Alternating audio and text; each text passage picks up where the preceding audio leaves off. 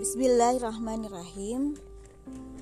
Warisan kenabian adalah acuan pembaruan yang benar karena misi utama para rasul alaihi wassalam adalah tazkir, ta'lim, dan tazkiyah. Karena itu, pewaris kenabian yang utuh adalah orang yang mampu menjaga hal-hal ini tetap utuh dan sempurna, melaksanakannya dan menunaikan hak-hak Allah padanya. Jarang sekali ketiga hal ini berhimpun pada seseorang.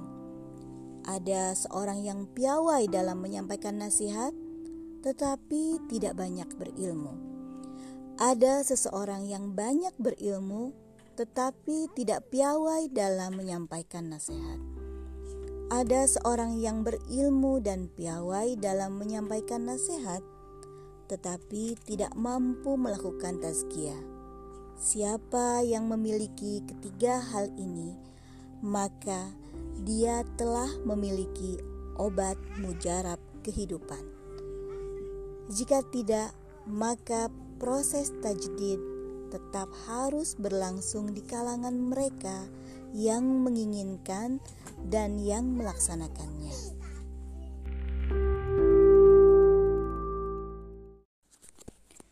Hal terpenting yang harus menjadi perhatian nasihat para pemberi nasihat ialah mengingatkan atau tazkir kepada ayat-ayat Allah di ufuk dan di jiwa. Mengingatkan kepada perbuatan dan hari-hari Allah mengingatkan kepada berbagai hukuman dan sanksinya, mengingatkan kepada apa yang dijanjikan, disiapkan, dan diancamkan Allah kepada orang yang bermaksiat atau taat kepadanya.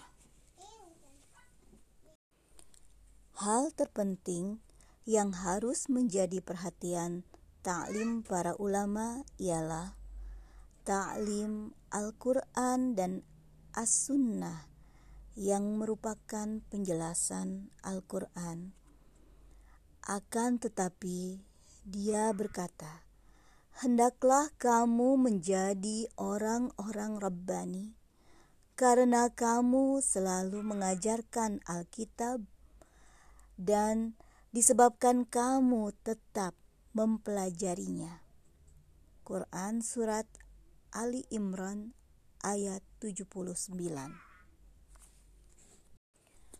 Hal terpenting yang harus menjadi perhatian tarbiyah para murabbi ialah memperbaiki hati dan perilaku. A'udzubillahi minasyaitonirrajim. Kama arsalna fikum rasulam minkum yatlu alaikum ayatina kitab wal hikmata wa yuallimukum ma lam takunu ta'lamun sebagaimana kami telah mengutus kepadamu rasul di antara kamu yang membacakan ayat-ayat kami kepada kamu dan mensucikan kamu dan mengajarkan kepada kamu apa yang belum kamu ketahui. Al-Quran Surat Al-Baqarah ayat 151 Setiap zaman punya penyakit dan masalah tersendiri. Dan sepanjang zaman juga punya penyakit dan masalahnya tersendiri. Sedangkan seorang alim yang rebani ialah orang yang mampu mengobati penyakit-penyakit kontemporer dan penyakit-penyakit sepanjang zaman. Itulah tanda keberhasilannya dalam tazkiyah. Semenjak abad pertama telah muncul aliran irja atau murjiah tasyayyu atau syiah, kharijiyah atau khawarij, dan i'tizal atau mu'tazilah. Inti ajaran irja ialah meninggalkan amal. Inti tasyayu ialah berlebihan dalam masalah ahlul bait Rasulullah Shallallahu Alaihi Wasallam. Inti ajaran Khawarij ialah ketumpulan akal, terburu-buru mengkafirkan, terburu-buru mengkafirkan, tidak menghormati orang yang memiliki keutamaan dan iman mereka yang tidak melampaui kerongkongan mereka. Dan inti ajaran Iktizal adalah terburu-buru melakukan takwil yang tidak ilmiah. Aliran-aliran seperti ini dianggap sebagai penyakit sepanjang zaman yang bisa muncul secara terus-menerus. Demikian pula setiap penyakit yang memiliki sifat langgeng dalam kemunculannya. Menjalar di antara kalian penyakit-penyakit umat sebelum kalian, yaitu dengki dan permusuhan diriwayatkan oleh Ahmad dan Tirmizi. Hadis ini sahih. Selain itu, setiap zaman punya penyakit tersendiri. Di antara penyakit zaman kita ialah apa yang diisyaratkan oleh beberapa nas. Awalu ilmin yurfa'u minal ardi al khusyu' Ilmu yang pertama kali diangkat dari bumi adalah kekhusyuan. Diriwayatkan oleh Tabrani dengan sanad Hasan. Dan satu nas lagi bercerita tentang penyakit zaman kita adalah tetapi kalian seperti buih banjir dan sungguh Allah akan menanamkan wahan di hati kalian. Cinta dunia dan takut mati. Diriwayatkan oleh Abu Dawud hadis Hasan. Anda lihat bahwa zaman kita sekarang ini adalah zaman di mana kekhusyuan sangat sedikit. Tetapi cinta dunia dan takut mati sangat mendominasi. Karena itu, seorang alim atau guru atau syekh yang tidak berhasil menghilangkan penyakit-penyakit ini, maka ia tidak banyak bisa melakukan tajdid atau perubahan. Seorang alim harus memiliki kemampuan seperti ini sehingga para murid bisa merasakannya. Seorang guru yang dai harus menyelenggarakan berbagai majelis nasihat, majelis ilmu dan majelis tazkiyah, sehingga mungkin bisa menggabungkan antara yang satu dengan yang lain, atau membuat majelis umum untuk nasihat dan majelis khusus untuk tazkiyah yang menyelenggarakan zikir dan muzakarah fardiyah atau jamaiyah dengan membaca sesuatu yang paling cocok dalam hal ini. Sementara itu diadakan pula majelis-majelis yang lain untuk ilmu-ilmu yang rinci seperti tilawah, tajwid, as-sunnah, dan ilmu-ilmu lainnya. Tafsir, ilmu-ilmu Al-Quran, fiqh, usul fiqh, dan lain sebagainya. Titik awal keberhasilan amal ini adalah adab.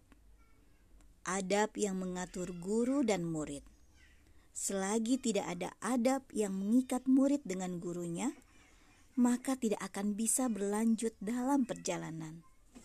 Selagi guru tidak melaksanakan adab taklim atau mengajarkan ilmu, maka keberhasilannya sangat ditentukan oleh sejauh mana ia melaksanakan adab-adab tersebut. Oleh karena itu, mengetahui adab guru dan adab murid termasuk hal yang sangat penting dalam perjalanan kepada Allah, bahkan untuk menegakkan agama dan dunia.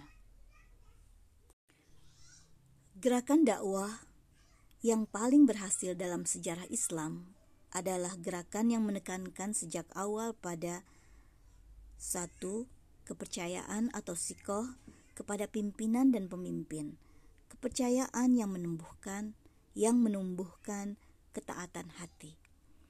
Dua, zikir terus-menerus dan ilmu yang menyeluruh, yang diperlukan dan yang sesuai.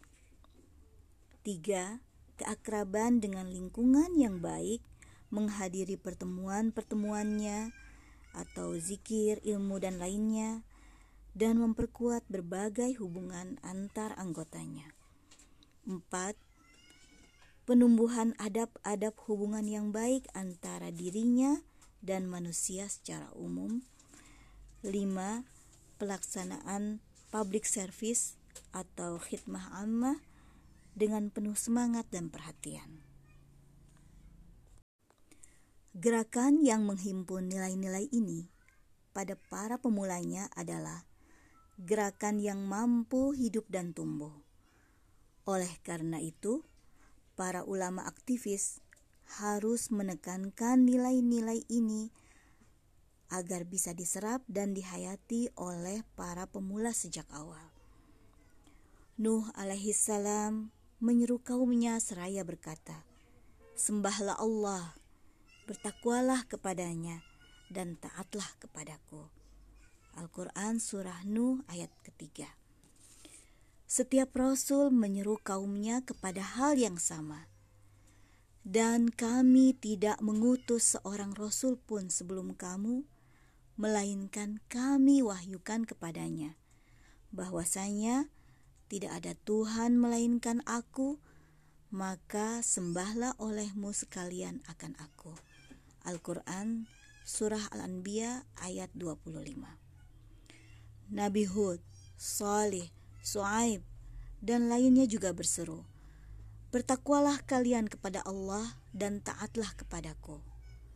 Selama seorang murabi tidak berhasil menumbuhkan ketaatan yang penuh yang penuh kesadaran dari seorang murid, membiasakannya melakukan ibadah dan merealisasikan ketakwaannya, maka sesungguhnya ia belum berbuat sesuatu.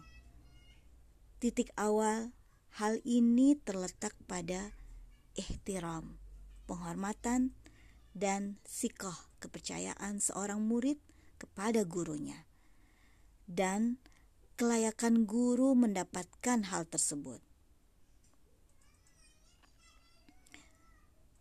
Semua ini kita kaji pada kitab Al-Ihya yang ditulis oleh Imam Al-Ghazali. Bismillahirrahmanirrahim. Adab murid dan guru. Murid memiliki adab dan tugas lahiriah yang banyak.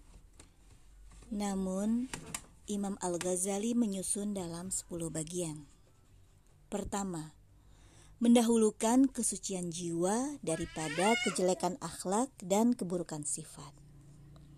Karena ilmu adalah ibadahnya hati, sholatnya jiwa, dan peribadatannya batin kepada Allah sebagaimana salat yang merupakan tugas anggota badan yang zahir tidak sah kecuali dengan mensucikan yang zahir itu dari hadas dan najis.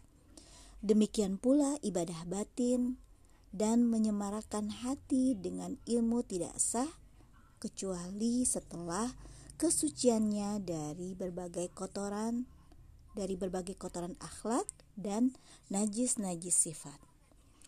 Allah Ta'ala berfirman, Sesungguhnya orang-orang musyrik itu najis. Surat At-Taubah ayat ke-28. Mengingatkan kepada akal bahwa kesucian dan kekotoran tidak khusus pada hal-hal yang lahiriah saja. Seseorang, seorang musyrik bisa jadi bersih pakaian dan badan, tapi batinnya najis. Najis ialah ungkapan tentang sesuatu yang harus dijauhi dan dihindari. Sedangkan kotoran sifat lebih penting untuk dijauhi karena ia di samping kotor secara langsung juga pada akhirnya menghancurkan. Kedua, mengurangi keterikatannya dengan kesibukan dunia karena ikatan-ikatan itu menyibukkan dan memalingkan. Allah Subhanahu wa taala berfirman, Allah sekali-kali tidak menjadikan bagi seseorang dua buah hati dalam rongganya.